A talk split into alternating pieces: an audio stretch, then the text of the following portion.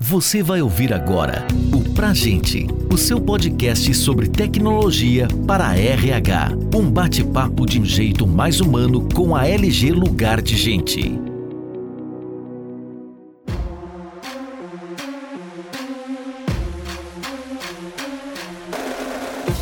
Olá, está no ar mais um podcast Pra Gente.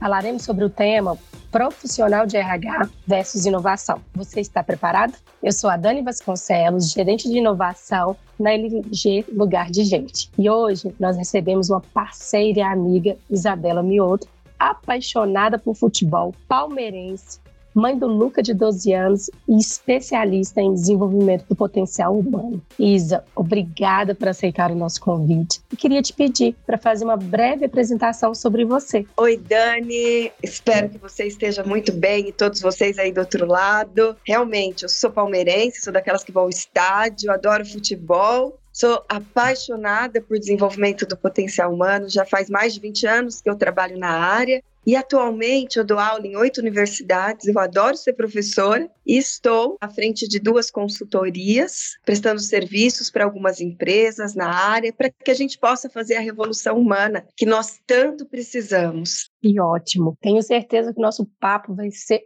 muito bom, leve como você. então vamos lá. Isa, ultimamente temos visto uma crescente nos esforços das empresas em relação à inovação. O que você acha que tem motivado essa busca? E por que isso deve compor o desenvolvimento dos profissionais de RH? Eu falei para você, né, que a gente precisa fazer, Dani, uma revolução humana. Para mim, RH hoje é de revolução humana. Por quê? Como diz Zygmunt Bauman, ele tem uma frase que eu gosto muito. Bauman fala da modernidade líquida. Ele fala que a gente vive um momento, quer dizer, ele falava isso, porque Bauman morreu, ele nem viu a pandemia, mas ele dizia que vivíamos um momento de interregno, de intervalo, onde o mundo que está aí não nos serve mais, mas novas maneiras de viver ainda não foram inventadas. Eu levo isso para pensar no RH também. As nossas velhas formas já não nos servem mais e nós precisamos nos empenhar em criar as novas formas que vão nos levar para o mais alto potencial possível. De repente, Dani, tudo mudou. A gente que falava timidamente sobre home office, hoje já não é mais uma escolha. A pandemia veio ressignificar uma série de coisas e é o momento da gente evoluir. Eu gosto muito de pensar isso. Mudar é diferente de evoluir. Às vezes a gente faz algumas mudanças que não trazem o valor percebido. O profissional de RH ele precisa estar atento a alguns pontos que eu considero importantes. Hoje, quando a gente pensa em performance, o que, faz uma equipe ter sucesso? Tem a pesquisa do Google, o projeto Aristóteles, que traz os cinco fatores que condicionam o sucesso de uma equipe. Primeiro deles, segurança psicológica. O sucesso, né, como a pesquisa diz, ele é construído em cima de experiências. Então, como o RH pode ser uma área que proporciona boas experiências a todos os seus colaboradores, ou melhor, eu vou citar aqui José Carlos Teixeira Moreira, uma pessoa que eu admiro muito, presidente da Escola de Marketing Industrial. Sabe o que ele diz, Dani? Que a gente não deveria nem mais chamar de colaboradores, deveríamos chamar de coautores. Um RH que está muito aberto a ouvir, a incorporar e a incluir as falas, quando a gente fala de inclusão e diversidade, eu acho que a inclusão começa na inclusão de vozes, na inclusão de opiniões. Um RH que está aberto à tecnologia também, porque isso não é mais uma escolha, que tem dados, informações para embasar as tomadas de decisão.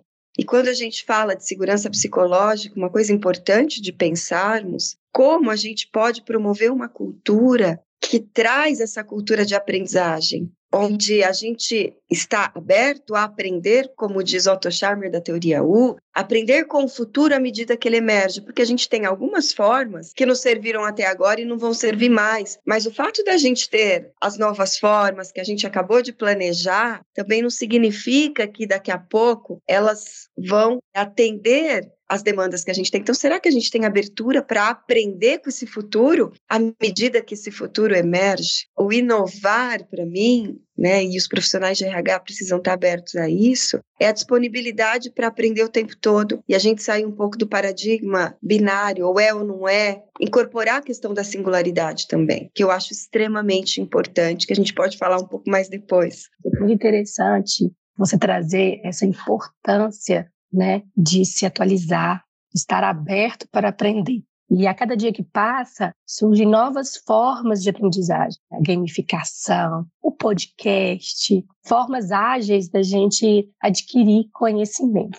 A inovação precisa ser um processo estruturado, com estratégia, metas e investimentos? Ou ele pode acontecer de forma natural, então, Dani, eu acho que assim, a primeira coisa que tanto empresas quanto profissionais precisam pensar é que a gente precisa estar preparado. Um bom planejamento, uma boa estrutura, ela é extremamente importante. Agora, eu preciso ter uma cultura de inovação e de aprendizagem. Quando eu tenho essa cultura, as coisas acontecem naturalmente. Eu tenho sim um bom planejamento, né? Porque eu gosto muito de uma frase que diz: não se preparar é preparar-se para falhar. A gente precisa estar preparado, buscar, ter estratégias, estar muito organizado enquanto profissional, mas esse planejamento, em primeiro lugar, ele tem que vir com foco. Se a cultura, essa empresa, o seu profissional tem uma intencionalidade muito clara, que é onde nós desejamos chegar. Às vezes eu tenho um plano, mas eu tenho que ter flexibilidade para mudar esse plano, como eu disse antes, à medida que esse futuro emerge. Porque a vida não é linear, tudo muda o tempo todo. E essa abertura para perceber o que mudou, o que deve ser mantido, o que deve ser incorporado, faz com que a empresa consiga se conduzir, ou o próprio profissional, para o mais alto potencial que está emergindo ali, para as necessidades que aparecem o tempo todo. E hoje a gente vê alguns profissionais que não estão abertos ao diálogo, a compreender por que, que determinadas formas são importantes. Se esses profissionais existem em algumas empresas, tem um ganho muito grande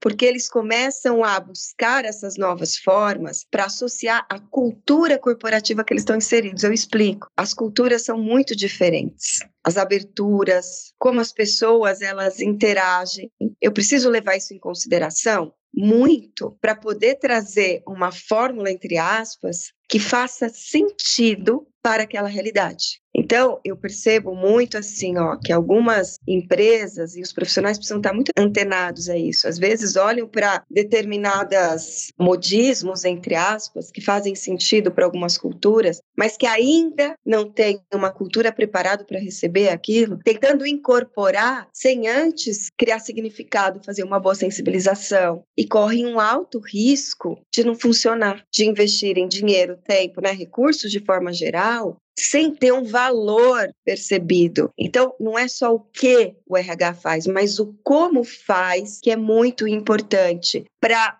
levar essa organização, de novo, né? Eu sempre vou dizer muito isso, para o mais alto potencial disponível. Se eu tenho abertura, eu estou conectado com as possibilidades se eu não tenho flexibilidade, eu fico preso a um paradigma do passado e não conecto aquilo que pode trazer mais engajamento das pessoas, pertencimento, valor percebido nos serviços ou produtos que eu entrego para o meu cliente. Maravilha. Quando falamos de inovação, para muitos pode soar como ter uma grande ideia que vai revolucionar o negócio mas sabemos que não é bem assim. Existem inovações pequenas, incrementais, a processos já existentes que podem transformar a rotina de trabalho e os resultados do negócio. Além dessas, existem as inovações mais disruptivas, com objetivos mais radicais e um leque amplo com estratégias diferentes. Como profissional de RH pode buscar se desenvolver para enxergar essas oportunidades e ser agente dessa transformação? Eu gosto muito de pensar que o profissional de RH, como a gente já falou, ele tem que ter essa abertura. Se a gente pensar na perspectiva para mim, que é a perspectiva mais importante hoje, quando a gente pensa em organizações, é a do Frederic Laloux, Dani. O Frederic Laloux, ele traz as organizações TIL, que é as organizações que têm um nível de consciência de segundo nível, de segunda ordem. Eu queria começar respondendo essa pergunta trazendo esse alicerce. O que, que são as organizações TIL? São aquelas que têm um nível de consciência em que elas enxergam as coisas numa perspectiva mais ampla. E ao enxergar nessa perspectiva mais ampla, ela parte de três princípios. E ele traz o primeiro deles, o propósito evolutivo. Será que a organização tem um propósito que é compartilhado entre todas as pessoas? Um propósito em que ela saia somente da busca pelo lucro e que traga um engajamento nas pessoas, entendendo o impacto que o seu trabalho tem. Uma outra coisa que ele traz, e essa para mim é a mais importante, é a autogestão. Muito bem.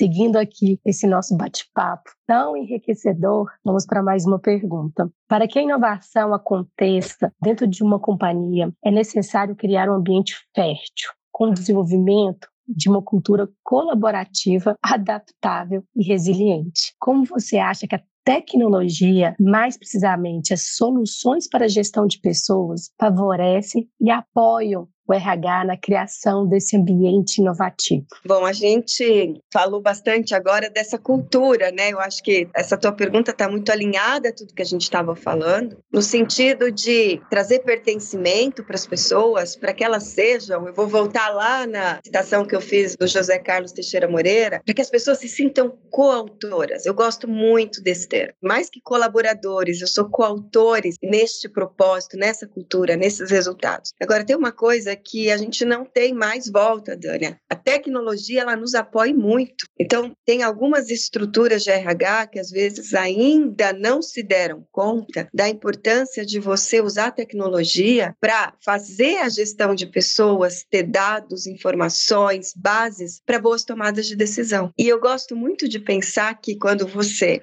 se pauta na tecnologia, você ganha muito mais tempo para as boas interações. Isso é uma coisa interessante para a gente. Você tem histórico, então, você que gosta muito da gestão por competências, se você tem uma gestão por competências muito bem estruturada, organizada, com software ali que te traz todo esse histórico, você fica muito menos preso, às vezes, ao que você está vendo só na fotografia, entende todo esse filme, porque às vezes eu posso fazer um, um processo de gestão com você como sua gestora, se eu tenho um sistema para me apoiar, se eu tenho uma tecnologia, talvez você não tenha a performance que eu ainda desejo. Mas quando eu olho para o seu histórico, eu falo, puxa vida, a Dani se desenvolveu muito nos últimos dois anos. Empreendeu esforços e tem uma pesquisa né, da doutora Angela Duckworth que diz que o esforço supera em até 50% o talento. E quantas vezes a gente desiste das pessoas sem considerar que elas estão num caminho de desenvolvimento, que elas estão entregando às vezes o máximo que elas conseguem.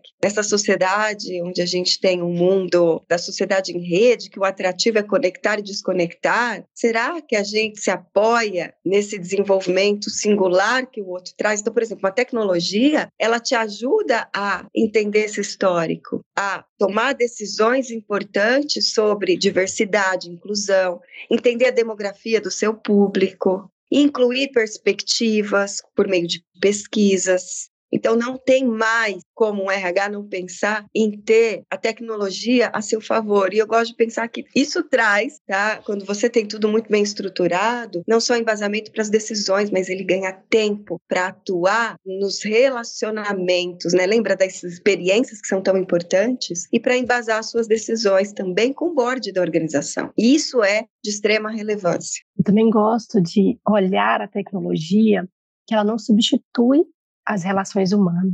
Ela nos dá oportunidade para investir nas relações humanas.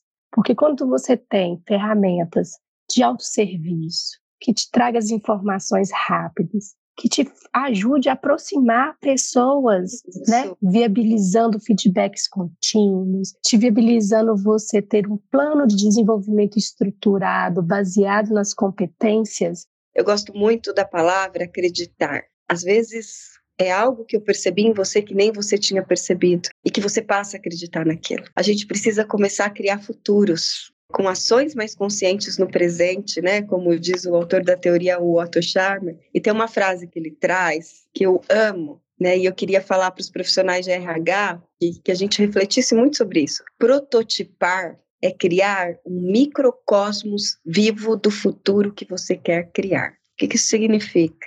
Muitas vezes a gente precisa dar o primeiro passo. A gente precisa criar formas diferentes e começar a agir, porque essa criação mental, né, essa ideia, ela é esse microcosmos vivo para a gente chegar nesse futuro desejado. E qual é o futuro que a gente deseja? É um futuro com menos adoecimento, onde as pessoas têm um desejo de estar ali naquela organização e têm um sentido de propósito muito vivo, de impacto do seu trabalho. Agora, não podemos deixar de pensar o quanto que ter lideranças conscientes, que são né, aqueles que trazem os exemplos e estão ali o tempo todo conduzindo, são os maestros dessa cultura, o quão a consciência que eles precisam ter do papel deles e das formas e dos comos eles mobilizam essas equipes, importantíssimo. Então, investir na liderança, na autoliderança, no protagonismo das pessoas dá muito resultado.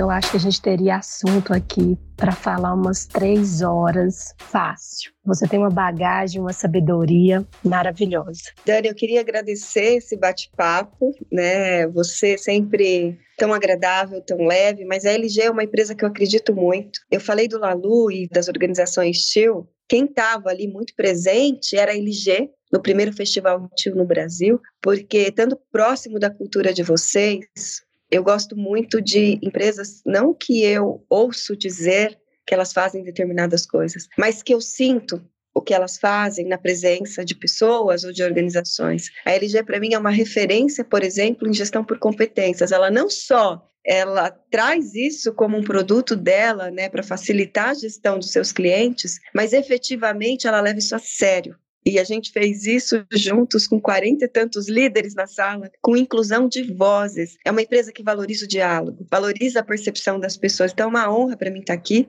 conversando com você. É, se alguém quiser me conectar, me seguir, para a gente dialogar, falar sobre essas novas tendências, no LinkedIn, Isabela Mioto, só que meu Isabela é com Z, e no Instagram, arroba Isa Mioto, o teu maior prazer. Eu respondo tudo, os meus alunos falam, né, dando aula em oito faculdades, trabalhando com várias empresas. Isa, você responde mesmo. Né? Eu sou daquela que gosto de dar uma atenção particularizada, individualizada, porque assim como você, eu também gosto de gente. Isa, muito obrigada. Agradecer demais o seu carinho com a gente. Você é uma pessoa do bem, que ama compartilhar. Gostaria de agradecer também a nossa audiência. Convido você a seguir também o nosso perfil nas redes sociais. Basta buscar por arroba LG Lugar de Gente. Fiquem bem e até a próxima. Beijo grande.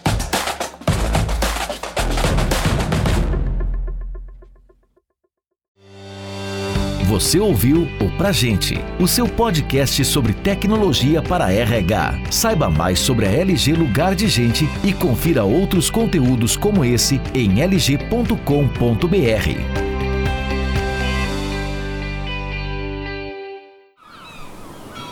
Este podcast foi editado pela Maremoto.